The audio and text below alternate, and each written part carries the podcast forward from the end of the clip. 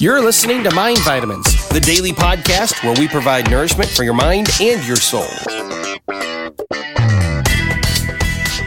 I am so excited to finally get this new show off the ground. We've been planning this for months. It's going to be great. So many people are walking around depressed, discouraged, feeling disappointed with themselves. It's like they know deep in their spirit they can be more. They were created to fulfill a higher destiny, but something keeps holding them down. It doesn't have to be that way. It doesn't have to be that way. There's an old proverb that says it so well. As a man thinks in his heart, so he is. That's why it's so critically important that we guard what comes into our mind so carefully.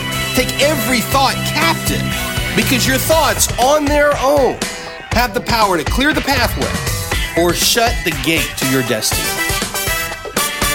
Coming soon.